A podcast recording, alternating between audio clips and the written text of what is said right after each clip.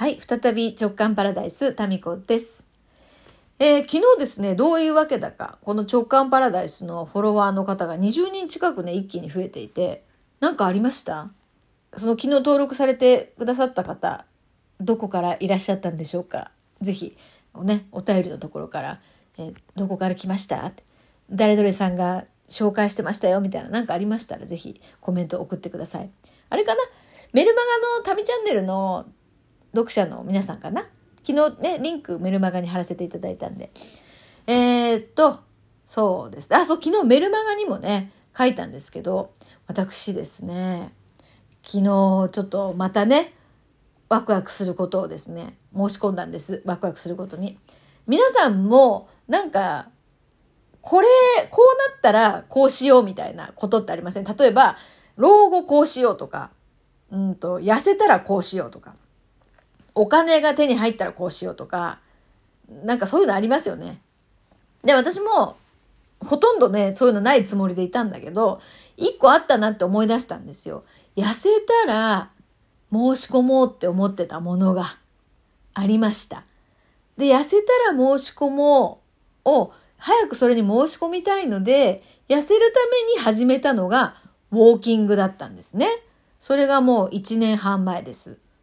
で、そのウォーキング始めたきっかけは、勝間和代さんの YouTube をたまたま見ていて、なんか YouTube が出てきたんですよね。こう、見てたらね、勝手にこう、ほら、次のあなたにおすすめみたいに出てくるじゃないですか。それで勝間和代さんのが出てきて、で勝間和代さんが、もともとね、結構太ってたんだけど、なん10キロ以上だっけ？ウォーキングして痩せましたっていう話をしてて、あとそれでウォーキングいいねって思ったんですけど、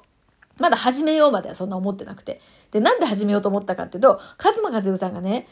エアークローゼットっていう定額制のお洋服のレンタル、レンタル、レンタルシステムを使ってるっていうのを言ってたんですね。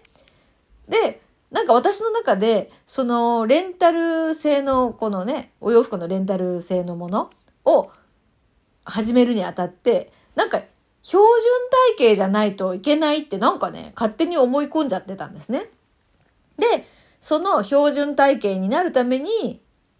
ちょっとウォーキングでも始めようかがそもそもウォーキングを始めたきっかけで、で、1年半続いてるんですよ。まあ、途中で、最初張り切りすぎて1万歩なんて目指してた時は、本当にムラがあってね、ある日は1万歩、次の日は900歩ぐらいみたいな、この波が激しかったんですよ。で、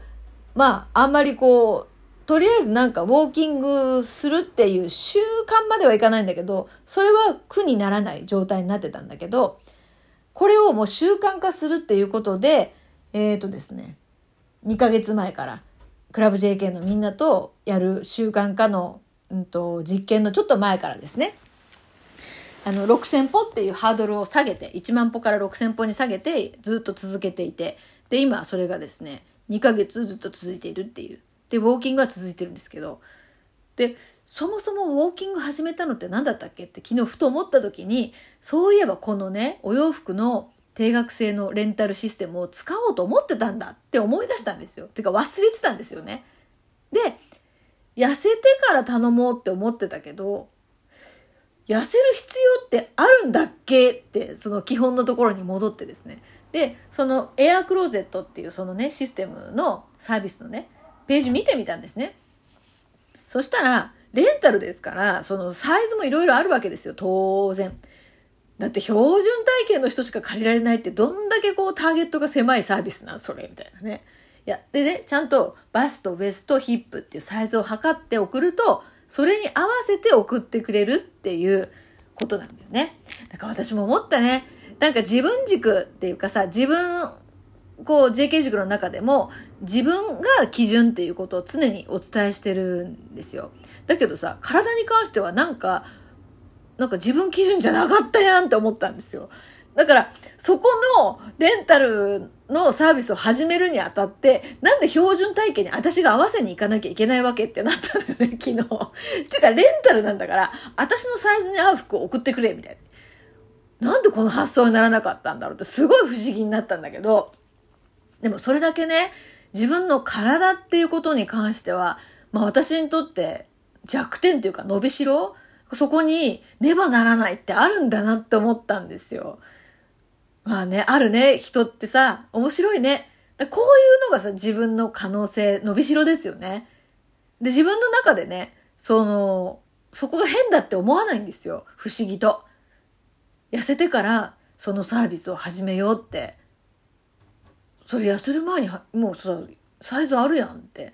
普通さ、友達同士でもし話してたら言うと思うんですよね。だけど、思い込みって自分の中だけでの会話だから、痩せてからじゃないと申し込めないよねって。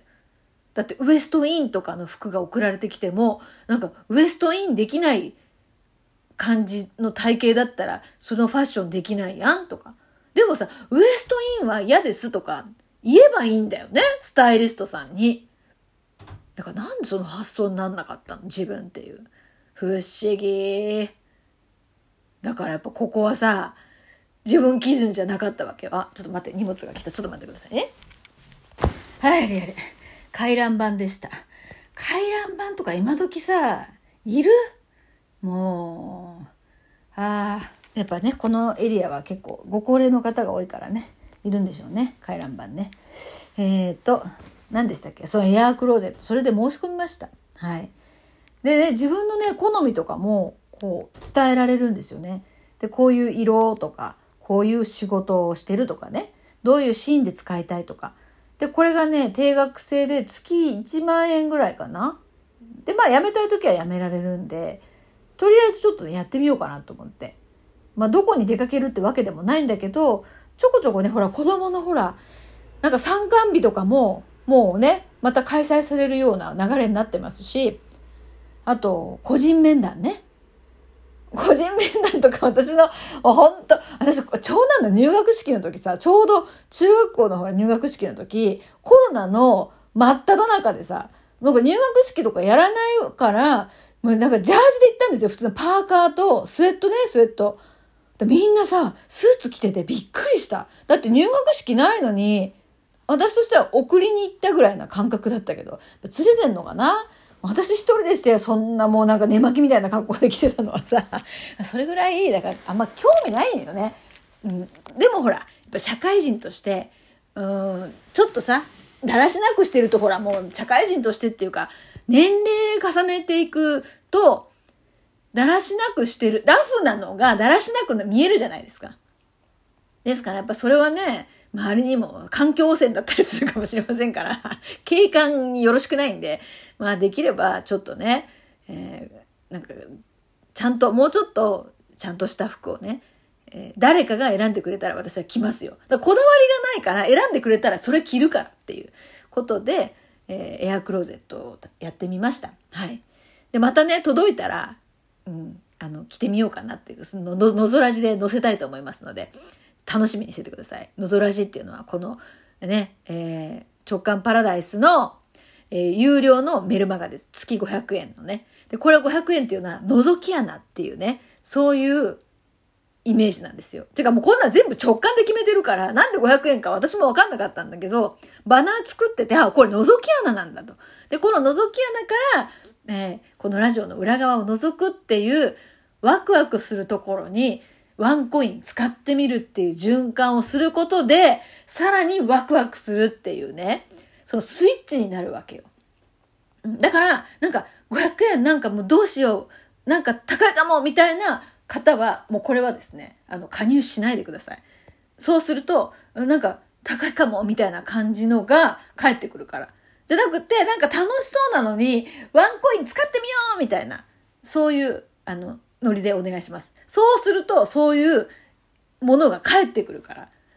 うん。で、実際、この旅、のぞらじは金曜日に出してるんですけど、あの、これはですね、電車の中とかですね、お茶飲みながら見るのは危険です。はい。まあそういう感じで、えー、あの他には出せない秘蔵写真をですね、出しておりますね。まあこのエアクローゼットのお洋服着た、どんなのが来たのかっていうのは、まあ、秘蔵ではないですけど、ね、見たいよね。で、今私ね、こういう、あの、私の日常的なものをですね、発信する媒体がないんですよ。前はメルマガをやってたんですけど、メルマガじゃない、アメブロね。なんかアメブロでこういう日常的な、ちょっとちょっとみたいなの発信してたんですけど、今ね、ないのよね。Facebook も最近あんまりこう積極的にしてないですし、インスタの方はですね、今、インスタどうやって使うか、インスタ迷子になっていて、まあ、動画を中心にやっていこうかなっていう漠然としたところがありましてね。で、真面目に書いてるメルマガです。メルマガタミチャンネル。こっちの方は真面目っていうか、まあちょっとね、あの、ためになる唯一のものなんですよ。この直感パラダイスさ、直感で喋ったらどうなるかの実験なんでね、もうためになるとかはないんです。ただ、ただ、なんかわかんないけど、この直感パラダイスが一番人気があるんですよ。不思議だね。だってこれまだ始めて1年半経ってないかな、確か。それでもう1500人以上のフォロワーの方がいらっしゃってくださって、で、メルマガタミチャンネルは10年やってるんですよ。10年真面目に書いてるんですよ。それで今1500人ちょっとかな。同じなんですよ。だから、10倍の速さで直感パラダイスがですね、なんかね、こう皆さんと繋がっていけてるっていうことなんです。でも、そのメルマガ旅チャンネルの数が増えないのにはもう一つ理由があってですね、あの、1年とか、まあ1年半とかね、1回も開封してない人っていうのがこう出てくるんですね。で、それをこちらで解除してるっていうね すごい、本当すいません。いや、でもほら、読まないのが来てもさ、なんか気になるじゃないですか、読んでないな、みたいな。そういう、その方のね、心の重荷になるのは私の本意ではないんですよ。うん、そうな、なってほしくない。だったら最初から送らない方がいいなと思って、あの、定期的に何百人ってブワーって解除してるんです。だから増えては減り増えては減りっていう感じで、え10年間。結構だから濃厚な読者の方たちとの絆がですね、メルマガタミチャンネルも築けているっていう、あれ？何の話だったっけ？あ、だけ？エアクローゼットの写真は、えー、週末お楽しみに。それでは。